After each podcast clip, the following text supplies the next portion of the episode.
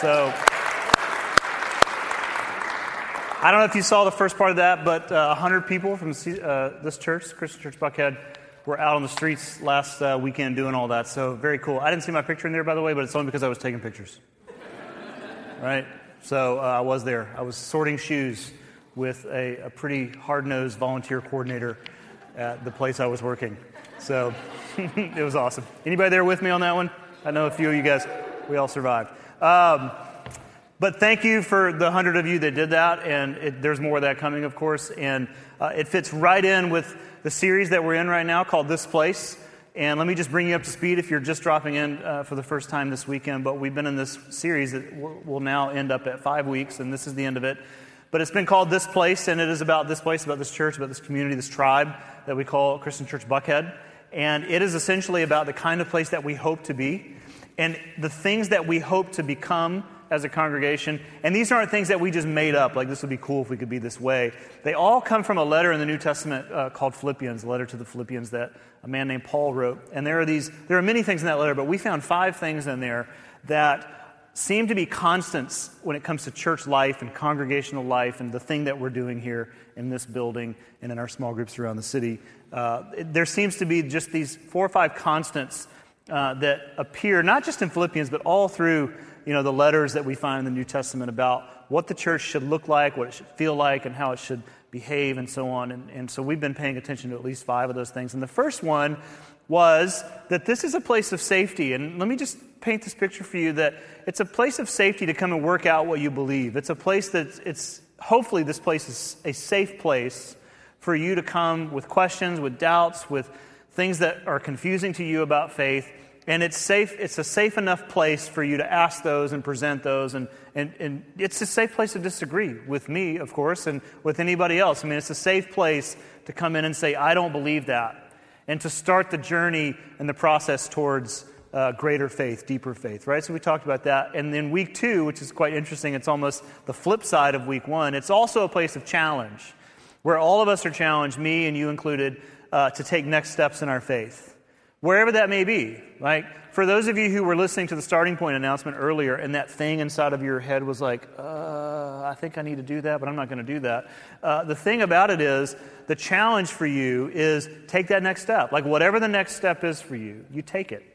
Uh, that's one of the keys to great success and spiritual growth is that when you see the next step, when it's very clear, you take it. You just trust, you follow, and you take it, and you see what happens. And so, this is a place where no matter where you are, on the spectrum of faith and belief or whatever, you're always going to be challenged to take the next step. Not anybody else's next step, just your next step. So we talked about that. My favorite week of the series so far has just been the laughter and the joy week. This is a place of laughter and joy, of finding God's goodness in all things.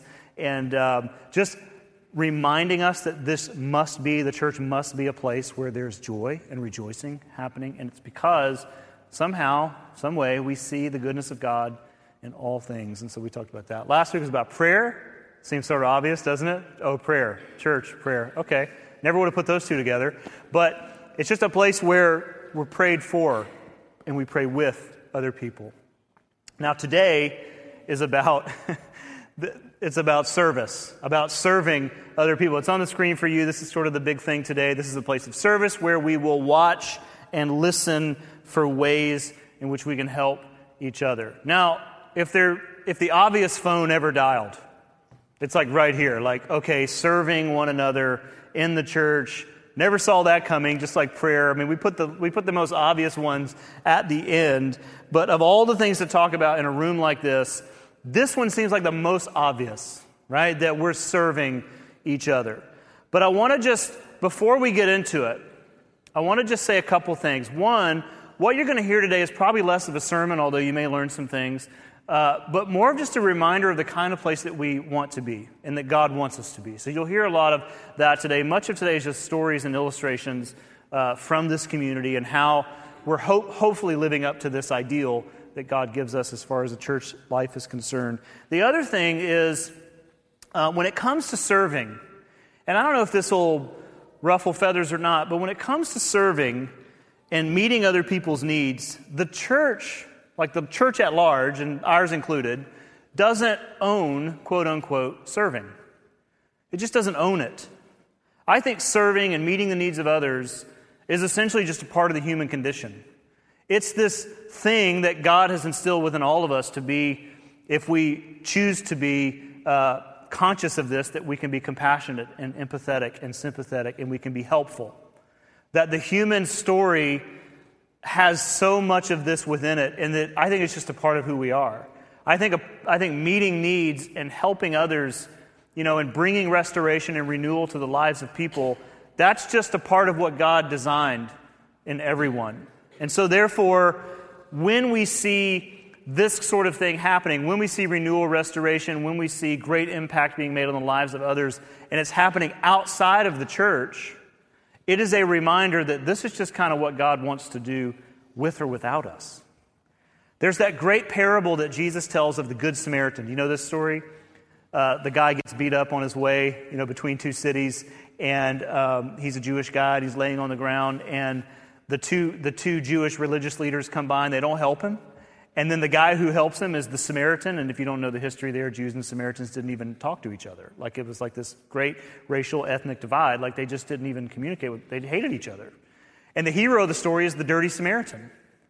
And part of, not completely, but part of what Jesus is illustrating in that story to those who are listening is that God is working through some quite unexpected places and people. That when you see uh, God moving in the world, it may come from us and it may not. Like the fact that needs are being met and that people are being restored and that communities are made safe again, it doesn't really depend on us. And yet, God calls us to be a part of that. Like, you don't have to be a Christian to make an impact on somebody's life. You don't, the command to love yourself, love your neighbor as yourself, is not, an, is not isolated or held captive just inside the church community. It happens all the time outside the walls of the church. Some of my friends that I grew up with that I'm still friends with are essentially card carrying agnostics, and they are amazing at loving their neighbors. I actually messaged the wife not long ago after she was organizing something for someone in need in her neighborhood. And I messaged her, just a private message, and said, You're running a little church there. Uh, and just with a smiley face, you know, big smiley face there. Well, she messages back and says, Shh, don't tell anybody. right? You don't have to be a Christian to love your neighbor well. You don't. That stuff happens all the time outside of our walls, away from our church. You can love your neighbor as yourself, and you can do that very, very well and have no interest in God or a relationship with Him whatsoever. It's not necessary. Now, even in our corporate world, especially here in the States, it's almost expected that your company will, in some way, have this kind of tithe back to, into the community or to some need that we're aware of or need to be aware of. The whole phrase corporate responsibility is just a way for companies to show you that they do care about people. And even though they have a lot of money, they're giving some of it away to some of the, the greatest needs. I mean, you're free to do this now. I mean, you can go to the Target website and find something about social responsibility. Or you can go to Starbucks website and find an entire page of listing after listing after listing of how they are giving back to the world and in the community. Their social and corporate responsibility, right? Or Tom's Shoes, like the whole one for one thing. And there's so many businesses doing that now because I think in part it's guilt. I think in part it's just like, oh my goodness, there's so much money coming in, right? And because the world is so connected now, I think people just expect that you don't keep all that to yourself, right? Because at some point, you know, in the relationship between you and Starbucks, if you continue to pay $5 for a cup of whatever it is that you drink, eventually you're going to want to see a brochure that says how we're giving back to the community. Are you with me on that? So eventually, like, you know, you're pumping out four or five hundred dollars a year in coffee, you're going to want to see something in their materials about how they're using some of that money to help those in greatest need. Right? And so it doesn't really matter the, the, the context or even the community from which it's coming from. Serving is everywhere not just in the walls of the church building or in the lives of Christians. Again, you don't have to be a follower of Jesus to love your neighbors. However, and this is the big turn, however, followers of Jesus are not free to love God without loving their neighbor. Now, you can love your neighbor and not love God. That's fine. That's great. But Christians are not allowed to love God and not love their neighbor. We're not free to do so. Jesus drew the line in the sand. The two greatest commandments are to love God and to love your neighbor as yourself. And then he qualifies that saying, those two, uh, those two commands, all of the commands of the law, all the teachings of the prophets hang on those two commands. Like that's everything, basically. You love God and you love your neighbor. You're not free to pick and choose. And so, and loving God shows itself in our love for others. I mean, that's just pretty much how that runs down. And while anyone and everyone can serve and love their neighbors, Christians are not. The people of the church are called and reminded that we are to be a living example of service. Now, I think the church sometimes fall behind, falls behind. You know, it comes and goes, but it falls behind in its service. Like it falls behind the world. The world's doing more than we are sometimes. And it reminds us that serving is happening whether we're doing it or not. But God has called us to do that. God has called us to be people of service, to set the example. So, this place, this community we call Christian Church Buckhead, will be a place where we all watch and listen for the ways in which we can help one another. And the two key words there are watch and listen. That somehow, by being in this community, this church community, in this congregation, the hope is that all of us have a change of vision, that our eyes begin to see things the way God sees them, particularly that our eyes begin to see people the way that God sees them. And we develop a kind of hearing that discerns how we can each play a role in God's work in the world. Does that make sense? All right, let's just get into a couple of verses today uh, from Philippians 2, verses 3 and 4. Says this Paul says this Do nothing from selfish ambition or conceit, but in humility count others more significant than yourselves. So that's fairly explosive, isn't it? so we'll get to that in a moment. Let each of you look not only to his own interests, but also to the interests of others. So it's on the screen. Let's read it together so we can sort of own that today and hear what it sounds like when we say it as a church. Here we go. Do nothing from selfish ambition or conceit but in humility count others more significant than yourselves. Let each of you look not only to his own interests, but also to the interests of others. Now, these letters that live in the back of our New Testament, these, this is mail. It's mail. It's correspondence. Paul's writing these things, and they get sent to these churches, and they don't just go in like the church office, because that didn't exist. They were read to the congregation. And so, someone stands up in front of this Philippian church and is reading this letter, and then they get to these two verses. And so you have to imagine it's the first century, and you're hearing these things from Paul. And he says to us, someone reads his words to us, and they say, Do nothing from selfish ambition or conceit, but in humility count others more significant than yourselves. There's almost this sense in which something was going on in that church that Paul felt the need to say something about. And so you've got to recognize the awkwardness of hearing that read in front of your church family. Like an immediate sense of he's talking about he's talking about something we know about or he's referencing something that we all are struggling with. And then he goes on to say, and let each of you look not only to his own interests, but also to the interests of others. Now, we're going to spend just a few minutes here and I want to just give you the background for just a moment. The whole second chapter, this letter, the background uh, from which Paul is writing these two verses, the whole background, the thing that surrounds these two verses, is the story of Jesus coming to earth. It's the incarnation, it's the whole tangibility of God, like God put skin on and became a man. Like that's the backdrop from which these two verses come from.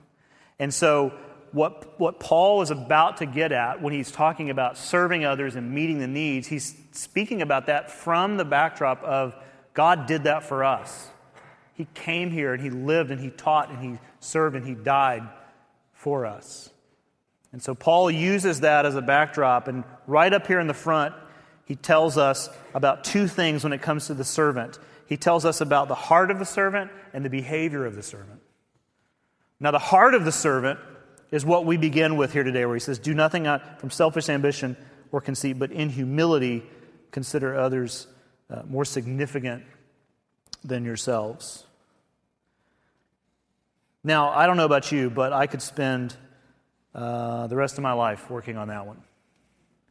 Think about what that means to consider others more significant than you. Let me make it harder. Uh, let's say that someone isn't more significant than you.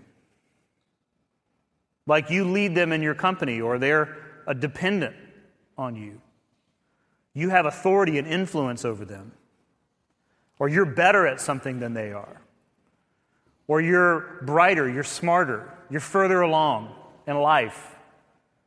And yet, Paul was saying, I think to those people more than anybody, you consider everybody else, quote unquote, beneath you as more significant than you. It's a total shift of the heart, isn't it?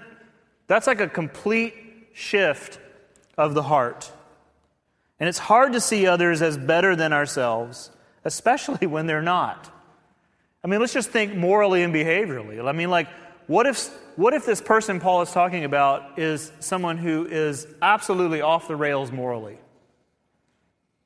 And yet, here's Paul saying that person too, they're more significant. You see them as more significant than yourselves. It's a change of heart. Now, the, the word Paul uses here and lays out for us is the word humility. Say the word humility. Now, when we think of humility, we think of it just how you said it, like humility. Uh, we think of it as kind of this like, you know, we're lower, we're, we're, we're terrible, we know we're terrible, and we tell everybody we're terrible. We think that's what humility is. That's what humility, that's how you define it. But humility is more about something else. C.S. Lewis says it this way True humility is not thinking less of yourself, which is what we often think it is, but it's thinking of yourself less. That's the one you want to write down today. So we'll leave it up there for a minute.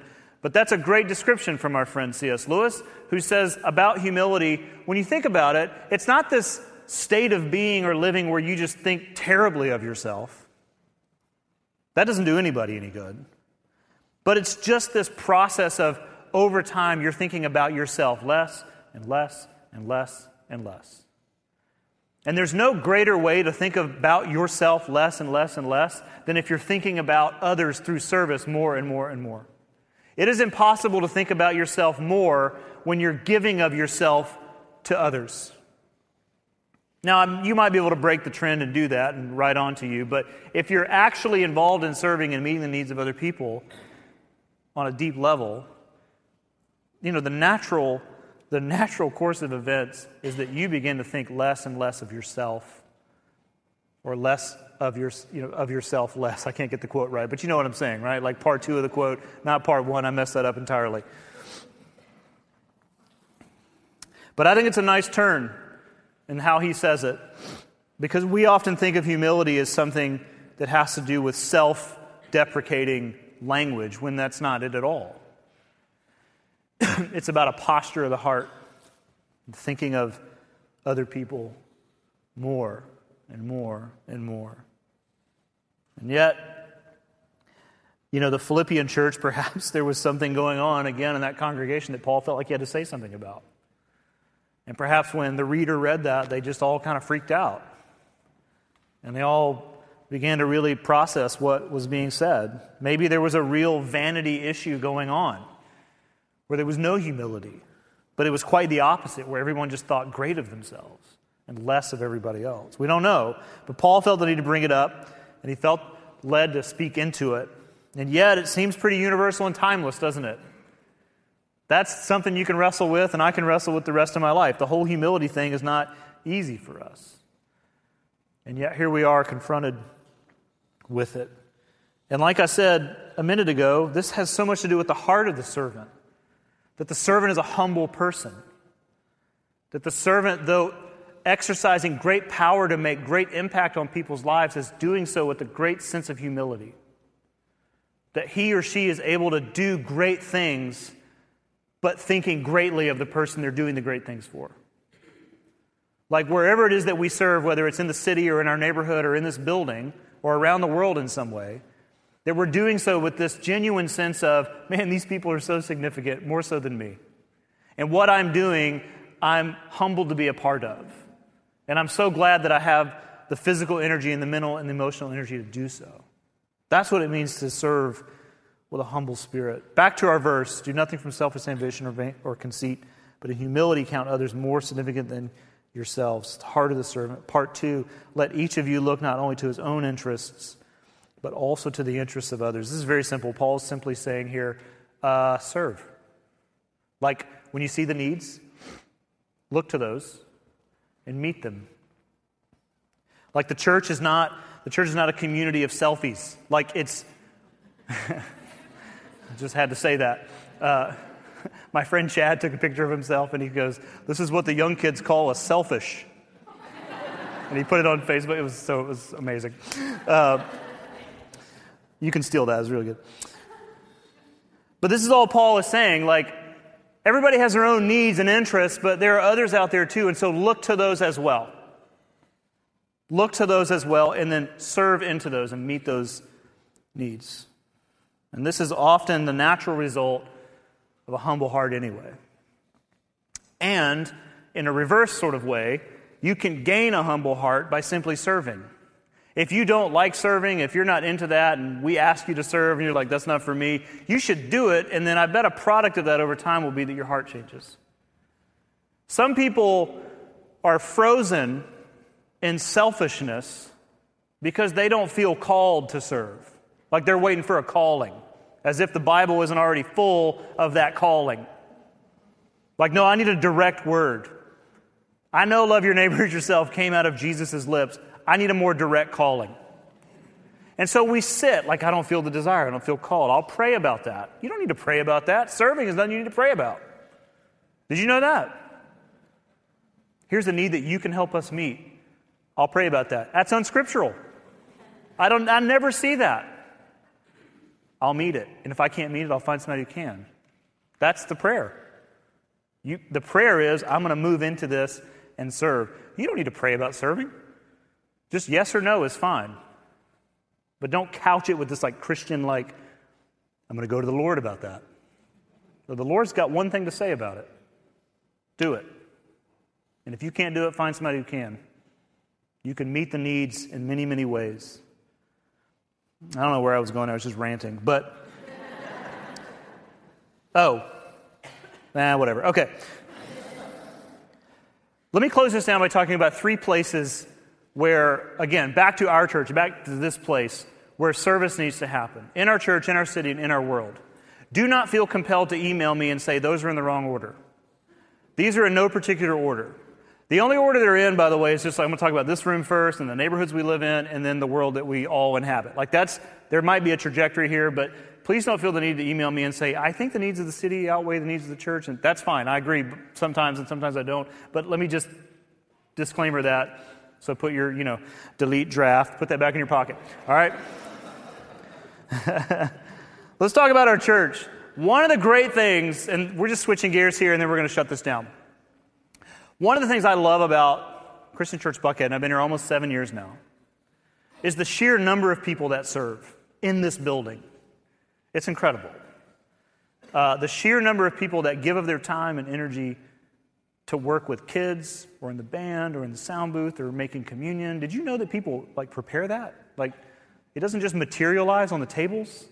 Like people come in early and put that together for you, all for that long. I mean, like there's there's all kinds of people doing things behind the scenes. This first picture is taken from uh, one of our volunteer dinners two summers ago. It's our annual volunteer celebration. This is two summers ago. We couldn't do it this year because of uh, finances, but. Uh, they tell me I don't talk about giving enough, so there it was. That was it. Um, we had to forego it this year, but every year except for this year, except for this year, um, We rent the loft in the restaurant next door and we fill it with our volunteers. All to say thank you. We celebrate you. And we have a great dinner. We bring in a speaker. There's entertainment. We give out awards. We have fun. We tell stories. And we just hang out together. I love it. It's one of, the, it's one of my favorite things that we do every year. Now, the next picture is so incredible to me. And you know what this is? That's the seating chart list for that volunteer dinner. That's big, isn't it? It's like 110 names out of this small church of two services of people doing things in this building week in and week out. That blows my mind. And it's something that I never, ever, ever take for granted. And I always, as Paul would say in all of the beginnings of his, all of his letters, I always thank God for you when I think about your partnership in the work of the church. I love that photo. I love what it means. I love what it says. And that hasn't changed. I mean, this is, this is no point in this sermon where I go, we've, we've dipped a bit. Like, that's not what I'm saying. There are always people serving, and you should be championed for that. So consider this your free volunteer dinner right now, right? We're going to, we'll do communion today, but that's about it. But you know, there's a lot of stuff that goes on just in this building that take volunteers. Matt, who's playing guitar with us now, it's the second week up here. He's doing an awesome job. He took my spot.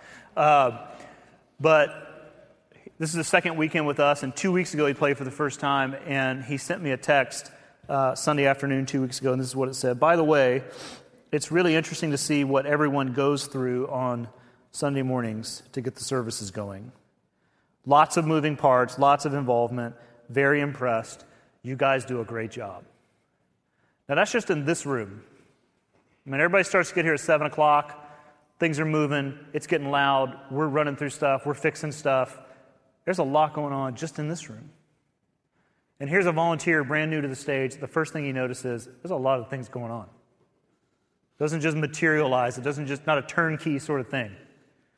Now, when I was in youth group back in the day, this is true, man, and some of you Mount Carmel people can vouch for this. It was a tape deck and a Tony and Donnie worship tape, and you hit play, and we all stood up and sang. That was the band. And it was terrible.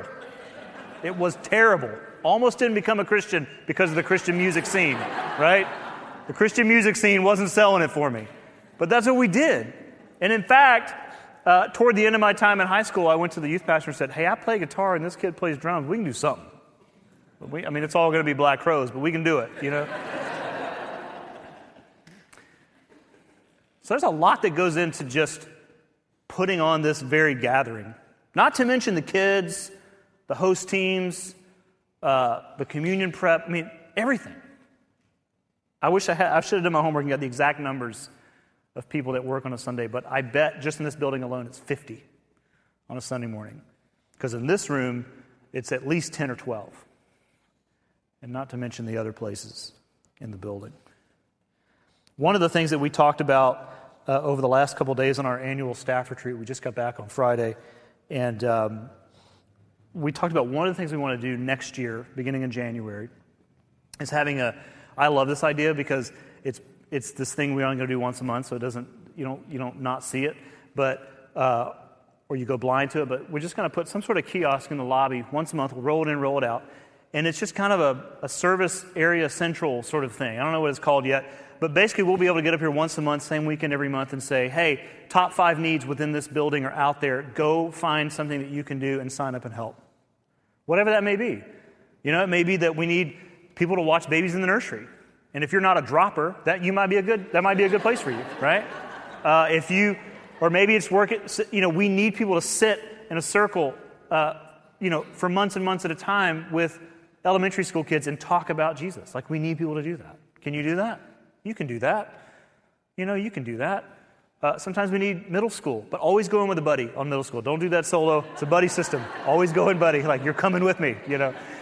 Um, and on and on and on and on. Just a way for us to say, we got, we have some things that we need people to do, and you can do that right out there. And if you need to pray about it, pray from here to there. right? It's that simple. In our city, um, a friend of mine who I baptized here six years ago, uh, she moved away several years ago, as most people do in this town. And but I still am friends with her, still follow her on Facebook, and she posted, she lives in Indianapolis, and she posted this the other day. She said, Every morning on my way to work, I drive past the same man sleeping under the same bridge. Now, you know what this is like. Most mornings, I say a little prayer for him as I speed by. This morning, when everything was dusted with snow, I watched a businesswoman get out of her car and offer a breakfast sandwich and a hot cup of coffee to a man as he sat up from his makeshift bed. Very cool. Next slide is the powerful piece. She said, Say what you want about what's right and wrong, about politics, about freeloaders, and all the rest. I want to be more like that woman. Amen? Like, forget about all that other stuff. That's the kind of heart I want. I want to be that woman. I want to be that kind of person. I want to be able to see and feel and hear and read the needs and just meet them, regardless of whether they have long term effect or not. Just being the hands and feet of God in each and every situation. And here's the thing about our neighborhoods and the buildings you live in and this city and your community. Uh, every, all of us, by the way, nobody has more or less. We all have the same number of hours every year. All of us live 8,760 hours every year. That's it. Like nobody has more or less. If you have more, talk to me. Uh, if you have less, I don't know what's happening. You need to stop traveling across time zones. But all of us essentially live the same number of hours every month or every year, every day of every year.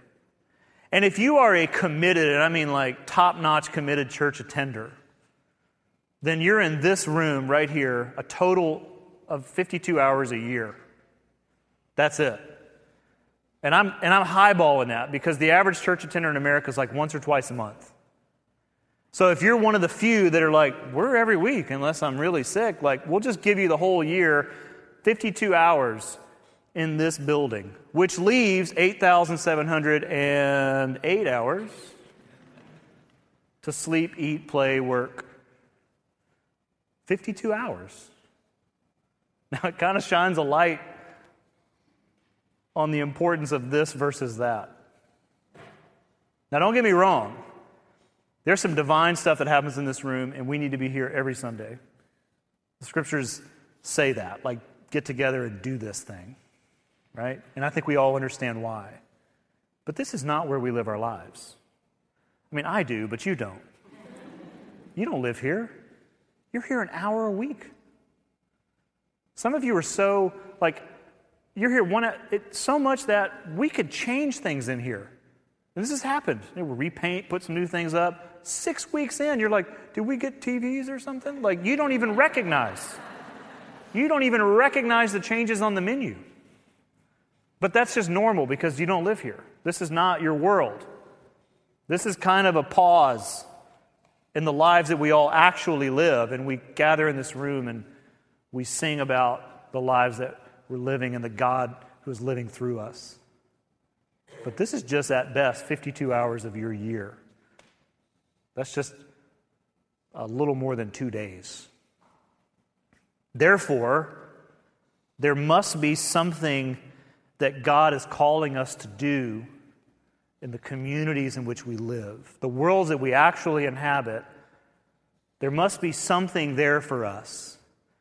Yeah, we need people to help out on Sunday mornings and here. Great. You'll hear about that from us. End of story. There are times where we need people to lead small groups and open up their homes for that. Fine. End of story. You'll hear that. But beyond that, the world that we live in is out there. And the people that we spend the most time with are not in here.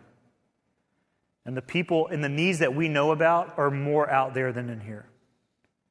And God is calling us to be aware of those and to meet those. Let me just close with this in our world piece because uh, I like this for, for a couple of reasons. One, uh, as you know, we're kind of all hyped up on mission work here. I mean, we like it. Uh, we love it. We throw a lot of, we throw as much money as we can at it. But one of the greater stories from within this congregation is just the number of people that have left their jobs here in the States and now live overseas doing various things, some of which are even on our support list. People who basically had great gigs and they come up to us and they go, We just feel like God's calling us to go do this thing in this country. We'd like for you to pray for us and, if possible, support us. And we love those conversations. It will keep happening. This is a place where that happens. Be frightened. This is a place where God gets a hold of people and then they walk up to us and go, I don't know why, but I, am moving to this country. And we're going to do this with our lives now. This is a place for that. And I think when we listen to the scriptures about serving and meeting the needs of others, those are the three places that we kind of think through in the church building, in the neighborhoods that we live, in the city that we live in, and of course, partnering with God in the world somewhere. Again, this is a place of service where we will watch and listen for the ways we can help each other. I want to close with this little experience from the life of Jesus. And it's recorded in Matthew's gospel. And there's a couple of verses before this essentially saying that Jesus and his disciples were moving through all these various towns and cities and teaching and so on. But then right here, Matthew describes this situation that I think we all need to listen to. It says, when he, Jesus, saw the crowds, he had what? What's the word there? Compassion. He had compassion for them because they were harassed and helpless like sheep without a shepherd. That's a great phrase to describe a culture where everyone is exposed to danger. They could be, uh, they could, there could be great injustice here because they're exposed. And they're like sheep without a shepherd, meaning they don't know where they are, they're lost, and they're without protection.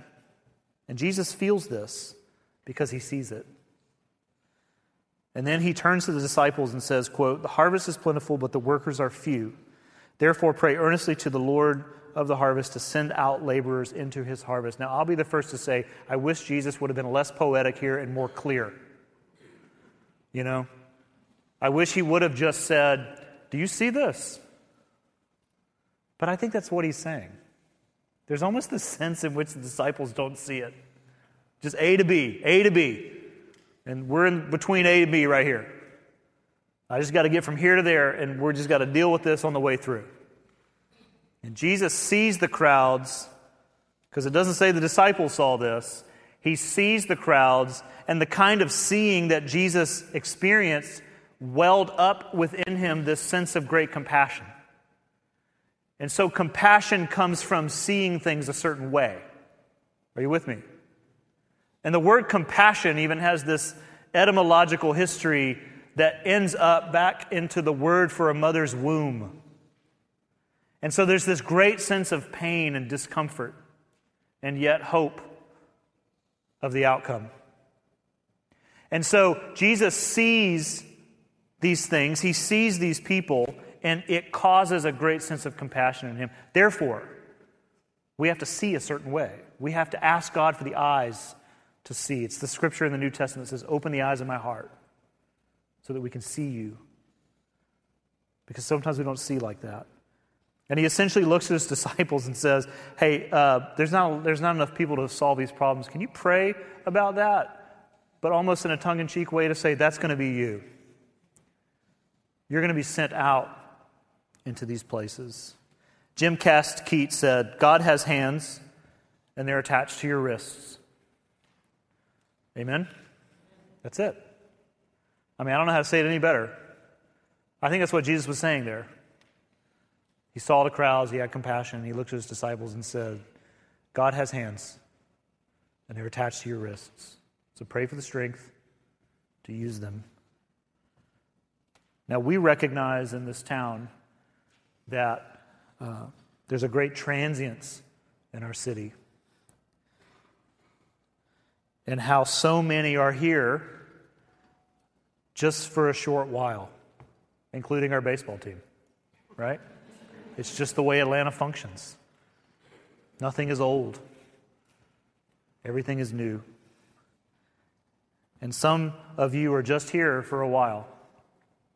And the danger in living in a particular location, knowing that it's only going to be temporary, is that it can be very hard to invest your time and energy into the needs of others simply because I'll just do that in the next town. I'll just do that in the next church. This is me time. Between now and the next move, this will just be me time. I need to replenish. I need to kind of just take in for a while. But let me just tell you some truth that opportunities for serving, they do not await us in some future destination or in some other place. They're always here and now. And serving is always better sooner over later. Because when it comes to serving others, I can tell you from experience that later always turns up empty, if only in your own heart. And so while you are here in this town and in this congregation, allow God to use you. Let Him work through you. Be reminded that His hands are attached to your wrists and that you have been called to serve in some way in this building, in this city, and in this world. I told you I would read you the rest of the text, but let me just read you the whole thing, and then I will pray for communion, and then you can move to one of the four tables and take communion there. Chapter 2, verse 1. So, if there is any encouragement in Christ, any comfort from love, any participation in the Spirit, any affection and sympathy, complete my joy by being of the same mind, having the same love, being in full accord and of one mind. Do nothing from selfish ambition or vain conceit, but in humility, humility count others more significant than yourselves. Look, each of you, uh, not only to his own interests, but also to the interests of others. Having this mind among yourselves, which is yours in Christ Jesus, who, though he was in the form of God, did not count equality with God a thing to be grasped, but emptied himself by taking the very form of a servant, being born in the likeness of men. And being found in human form, he humbled himself by becoming obedient to the point of death, even death on a cross. Therefore, God has highly exalted him and bestowed on him the name that is above every name, so that at that name of Jesus every knee should bow, in heaven and on earth and under the earth, and every tongue confess that Jesus Christ is Lord, the glory of God the Father. Amen. Let me pray for you uh, and for our time of communion. And then, if you're new with us, it works this way. You move to one of the four tables and take the bread and the juice there. You can also take it back to your seat and just reflect on some of the things that you've heard and then take it there. So it's up to you. Uh, at this time as well, we take up offering, but those boxes are just on the communion tables. So let me pray for you, and then you can move uh, to one of the four. God, thank you for this uh, scripture. Thank you for this challenge uh, to be people of service. Thank you for um, the needs that you call us to meet. God, we pray for that day. We look forward to that day. Um, where there are no more needs, where there are no more tears, where there are no more stories of pain and suffering. But until then, God, we, um, we, we put ourselves in your hands and we say, use us in some way. Um, as the great prophet Isaiah said, we just repeat back to you that here I am and you can use me. I'm your servant. God, open our eyes to the things around us, the needs, the lives of the people that we know and love, and even those that we uh, don't love. Open our heart to them. God, we, we spend such a limited amount of time in this building, uh, but we do have needs in here, and I pray that you help us meet those, but as well in our city and in our world. Help us to be that kind of place where we listen and watch for the ways that we can serve and meet the needs and help each other. God, as we take communion just now, let it remind us of uh, your great love for us, of your mercy and grace, of your whole coming to this earth and living among us and dying for us. God, as we take the bread and the juice just now, let it be an encouragement, a sign of unity that we all seek you and we seek a greater faith and a greater life of service. It's in your name that I pray, and everyone said, Amen.